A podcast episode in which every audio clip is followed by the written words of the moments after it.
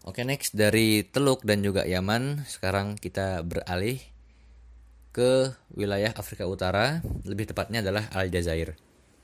Nah Aljazair ini di penghujung abad 18 yaitu tahun 1790 sekian 90-an itu merupakan sumber impor utama gandum bagi Perancis.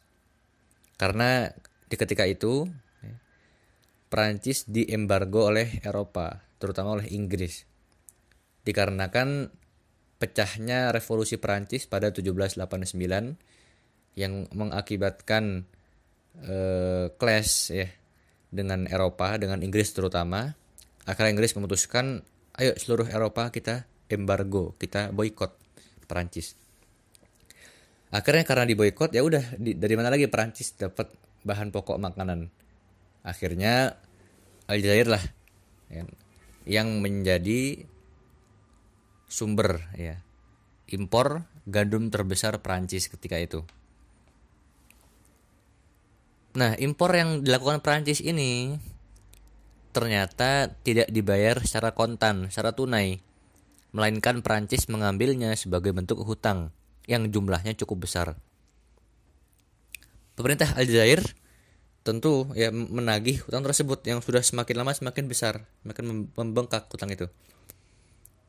Namun ya Perancis terlihat ya e, seperti menunda-nunda pembayaran hutang ini.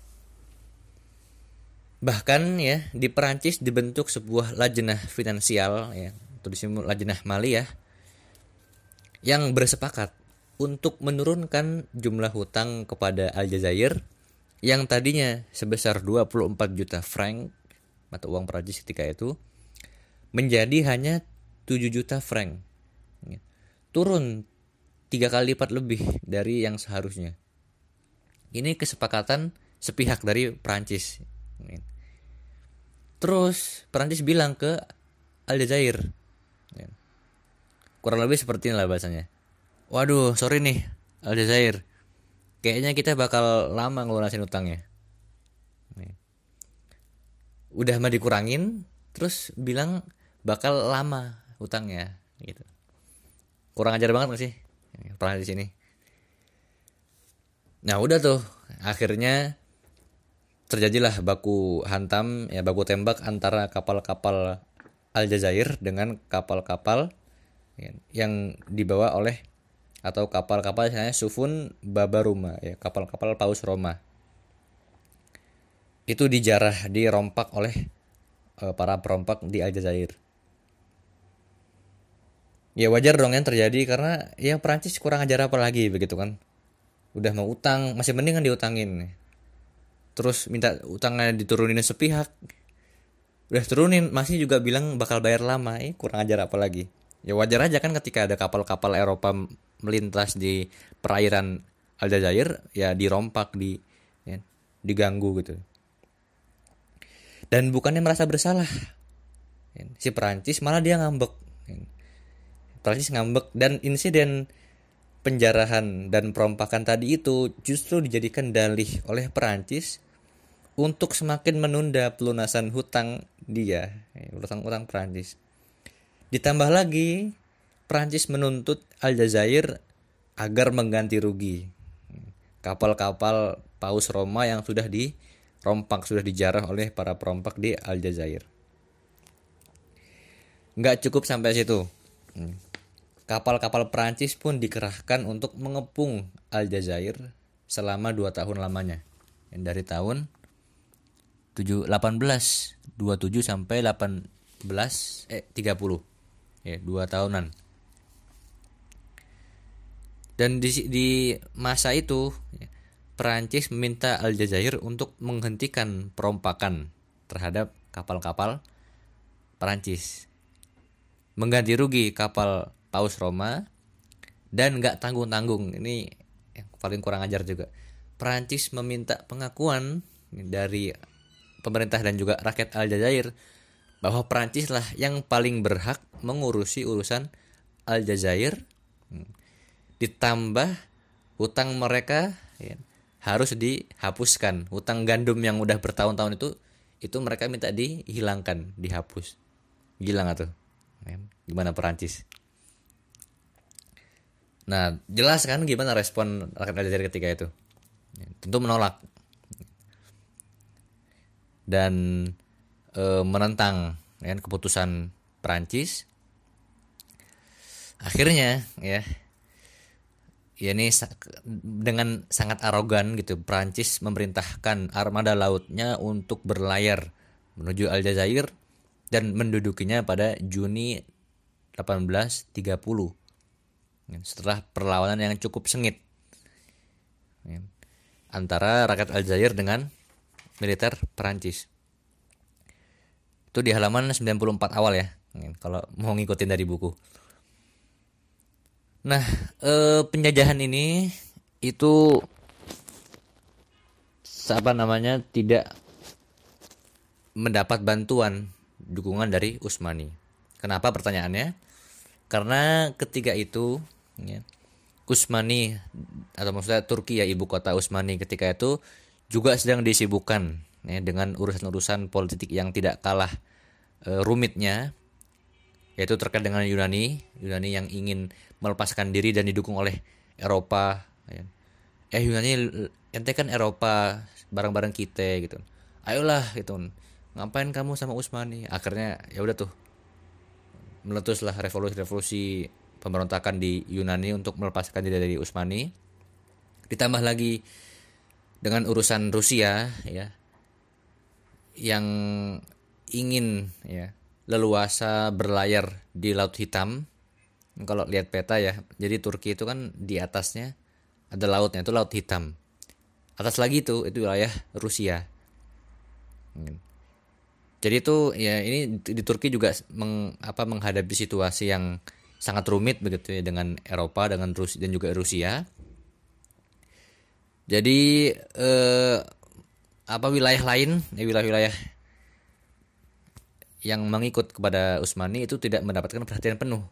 Karena ibu kota sendiri sedang menghadapi situasi yang rumit juga yang tidak kalah rumitnya.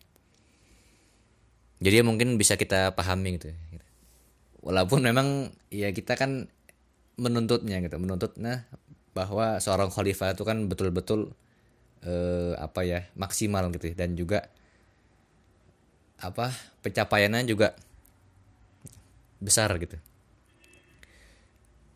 dan ketika itu Sultan atau khalifahnya adalah Sultan Mahmud II yang pada tahun 1830 ya gitu. Yang mana beliau ya tidak sekuat Sultan Abdul Hamid II tentunya. Jadi sebelum sebelum beliau tuh sempat itu ma jadi masa penjajahan ini masa-masa disebutkan di buku-buku sejarah Utsmani masa-masa kemunduran. Utsmani itu mulai dimulai abad 17-an gitu, dimulai 17-an sampai kemudian datang Abdul Hamid II itu naik sedikit ya. tapi setelah beliau akhirnya dilengsarkan ya udah akhirnya turun lagi dan sampai berujung pada penghapusan dan pembubaran khilafah Utsmani. Kemudian ya Prancis betul-betul akhirnya telah menjajah Aljazair pada 1830. Nah, beberapa tahun selang setelah itu Amir di Aljazair yang bernama Abdul Qadir Aljazairi itu menyusun sebuah perlawanan ya, dan memusatkan perlawanan tersebut di ya, ibu kota yang dijadikan ibu kota oleh Abdul Qadir Aljazair ini yang bernama Biskro, Biskra Latinnya itu.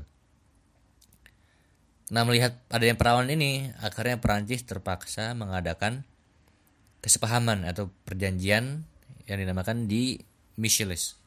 Di Michel ini ya, seorang perwira Prancis yang namanya Demis Celis gitu. Nah, kalau pakai bahasa Arab nih jadi bacanya bingung gitu. Nah, di perjanjian itu Prancis mengakui ya, kekuasaan Amir Abdul Qadir Al-Jazairi di wilayah tengah dan juga barat Aljazair. Akan tapi walaupun seperti itu walaupun sudah sampai pada uh, titik temu kesepakatan dengan Amir Aljazair namun Prancis kembali ya melanggar perjanjian ini dengan merencanakan sebuah serangan-serangan yang serangan ini tidak membuahkan hasil ya. Nah karena gagal gitu akhirnya Prancis kembali mengadakan sebuah kesepakatan. Kali ini kesepakatan Tafna pada 1835.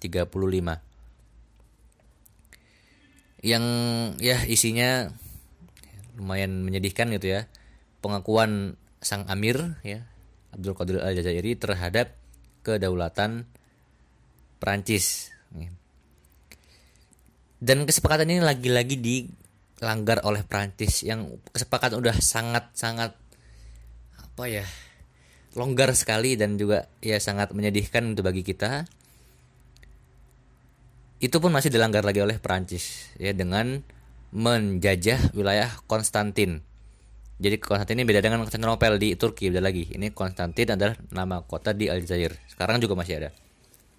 Diduduki pada 1837.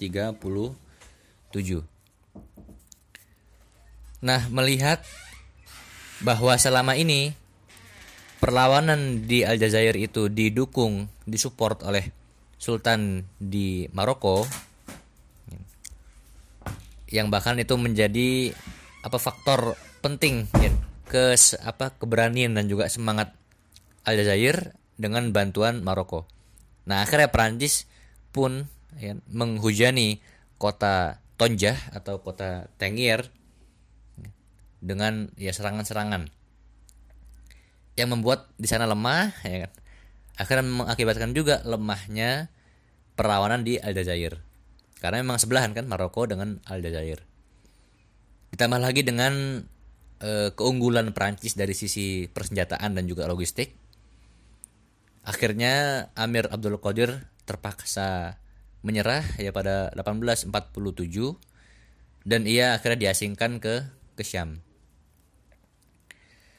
Nah setelah itu terjadi beberapa sauroh ya, oleh rakyat Aljazair yang e, berhasil di apa dipadamkan oleh Prancis dan Prancis pun mulailah kemudian mengeksploitasi Aljazair ya, merampas seluruh tanah-tanahnya dan menyerahkan atau memberikan tanah-tanah Aljazair kepada orang-orang Prancis yang namanya juga penjajahan ya. Penjajahan itu penjarahan eksploitasi dan perusahaan-perusahaan syarikat-syarikat Perancis itu menguasai uh, wilayah yang cukup luas ya. Termasuk juga perkebunan anggur yang mana akan dibuat homer ya oleh uh, orang-orang Perancis ya. karena mereka bukan bukan muslim ya jelasnya kemudian juga mereka mengeksploitasi tambang-tambang ya, kekayaan kaum muslimin di Aljazair ya. Tambang-tambang besi fosfat tembaga Seng. Dan mereka mendirikan banyak sekali perusahaan-perusahaan ya, pabrik-pabrik maksudnya yang mana menjadikan ya hal ini menjadikan Aljazair sebagai maurid ham ya, sebagai sumber atau pendapatan penting ya, bagi uh, khazanah atau penyimpanan ya penyimpanan atau berangkasnya Perancis lah istilahnya dan Pran dan Prancis pun mentasji ya mendorong rakyat-rakyat Prancis ya Yahudi dan juga Eropa orang-orang Eropa lain itu untuk ke Aljazair ya untuk hijrah ke Aljazair. Bahkan Prancis akan memberikan kewarganegaraan Prancis bagi siapa pun yang mau imigrasi yang mau imigran ke Aljazair bahkan ya Prancis pun juga merampas tanah-tanah ya, Aljazair untuk orang-orang mustautinin itu orang-orang uh, ya non Prancis yang tinggal di Aljazair juga yang diberikan keluarga negaraan ya. jadi ya bayangkan bagaimana ya itu bukan tanah mereka ya tapi mereka biasa semena-mena ya melakukan tanah-tanah itu sesuka mereka dan memperlakukan pribumi penduduk asli dari Aljazair itu ya, dengan perlakuan yang sangat tidak ya, sebanding tidak layak begitu ya. Oke okay, next uh, kifahu sya'bi al-jazairi ba'dal harbil alamiyah ulah. Perjuangan rakyat Aljazair setelah perang dunia pertama. Nah kita sudah bahas juga di pertemuan ketiga kalau salah ya di bab awal sebelum ini bahwasanya di Perang Dunia Pertama, Woodrow Wilson, ya, Presiden Amerika Serikat, itu mengemukakan sebuah gagasan bahwasanya setiap bangsa itu memiliki hak untuk menentukan nasibnya sendiri. Nah, melihat secercah harapan ini akhirnya beberapa tokoh-tokoh di Aljazair termasuk juga anak dari Abdul Qadir Al-Jazairi yang bernama Amir Khalid Amir namanya Khalid gitu ya. Itu e, ingin mencoba mengambil kesempatan ini. Namun sama seperti Mesir dan juga Tunis nanti ya kita bahas Tunis itu gagal ya, dan tidak menuai hasil usaha yang dilakukan oleh Aljazair atau oleh Amir Khalid ini.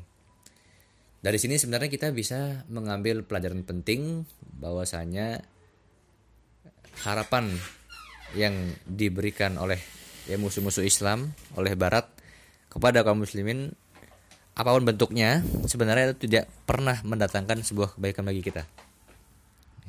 Nah hal ini sebenarnya sudah berulang kali terjadi dan akan kita ketahui juga di pembahasan-pembahasan setelah ini. Yang mana itu sebenarnya harus menjadi pelajaran penting bagi kita ya sebagai umat Islam. Oke lanjut ya, kemudian e, melihat skema dan juga praktek yang dilakukan oleh Perancis terhadap rakyat Aljazair ya, dengan membolehkan rakyat-rakyat Eropa untuk imigran untuk hijrah ke Aljazair dan diberikan keluarga negaraan di sana. Nah, tentu hal ini memancing eh, amarah dan juga emosi rakyat Aljazair. Maka kemudian muncullah ya gerakan-gerakan salah satunya adalah gerakan Jamaah Ulama Aljazair para ulama di Aljazair membuat sebuah gerakan pada 1926 untuk ya menentang penjajahan. Ya, karena kita sebagai umat Islam tidak boleh diam kan ketika dihadapkan dengan ya, kezoliman dan juga kesewenang-wenangan dan juga untuk menjaga identitas sebagai seorang muslim juga sebagai uh, ahlul wilayah di sana, ahlul bilad, ya, penduduk di sana. Nah, hanya saja usaha ini tidak mudah gitu ya. Ada di paragraf ini, wa nazaran li anna syarihatan kabira min musaqafil Jazair takawanat ala tariqah al-Faransiyah. Ya. Rentangan di mana rentangan adalah bahwasanya di saat itu juga muncul banyak tokoh-tokoh di Aljazair, para intelektual, para musaqafin itu yang tumbuh ya besar di bawah pengasuhan Perancis. Ya. Sampai pada tahap di mana para intelektual ini ya, keluar terjun ke masyarakat itu mengemukakan ya, atau menyeru ya, kepada indimaj ya, penyatuan, penggabungan. Maksudnya gimana? Penggabungan Aljazair ya, sebagai wilayah Perancis juga gitu. Bayangin gitu. Sampai seperti ini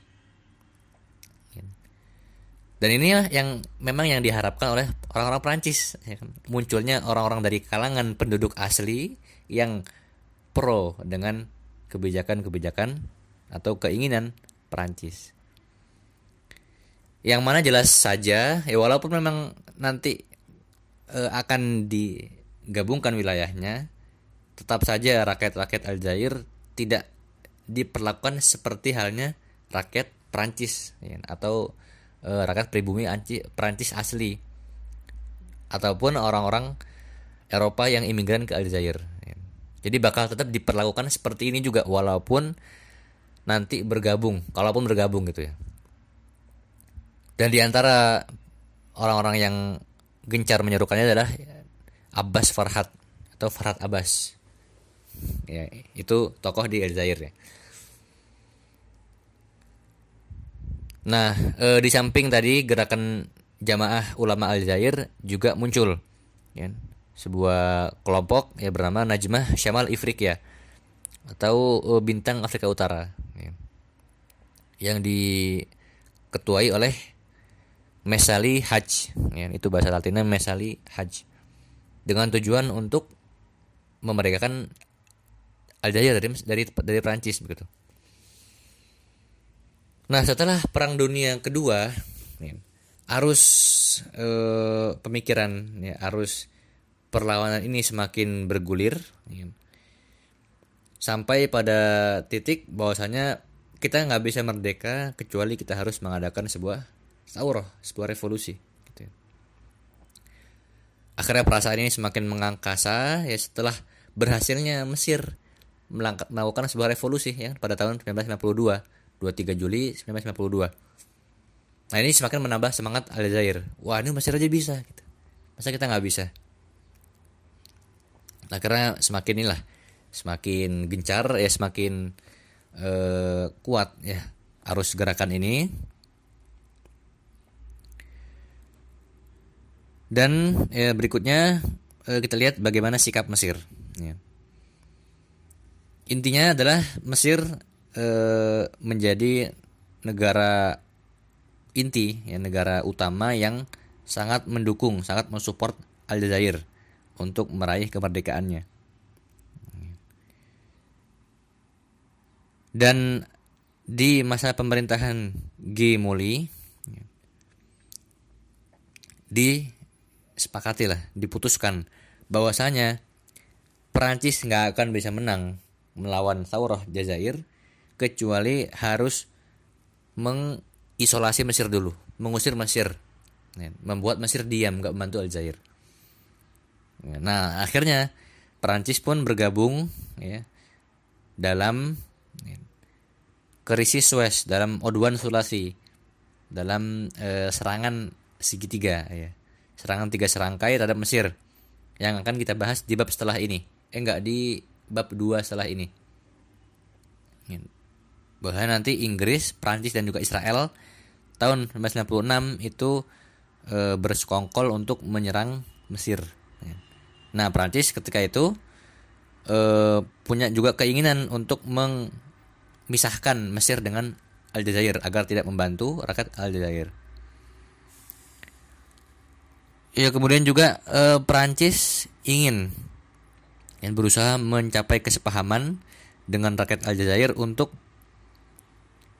tetap menjaga Prancis sebagai pemilik ya, kekuasaan tertinggi di Aljazair maka Prancis pun akhirnya mengusulkan ya, federasi ya, Aljazair untuk Prancis ya, atau ya federalisasi antara Prancis dengan juga Aljazair pada 1957. Ya, yang jelas ini ditolak ya dan eh, hal ini didukung oleh Mesir dan juga negara-negara Arab untuk mengajukan masalah Aljazair ini kepada PBB karena ini sudah selesai perang dunia kedua. Dan nanti pada akhirnya Aljazair berhasil sampai kepada kemerdekaannya pada 1960. 1962. Nah, itu. Kemudian tanggung ya dikit lagi sih. Nah, kemudian ya udah selesai sih sebenarnya. Uh, di akhir sebelum merdeka Aljazair ada sebuah perjanjian yang di halaman 96 itu ada Ittifaqiyah Evian Evian pada tahun 1962 eh, antara Prancis dengan rakyat Aljazair yang intinya adalah menyerahkan Aljazair sepenuhnya kepada rakyat untuk kemudian ia menjadi merdeka lepas dari pengaruh Prancis.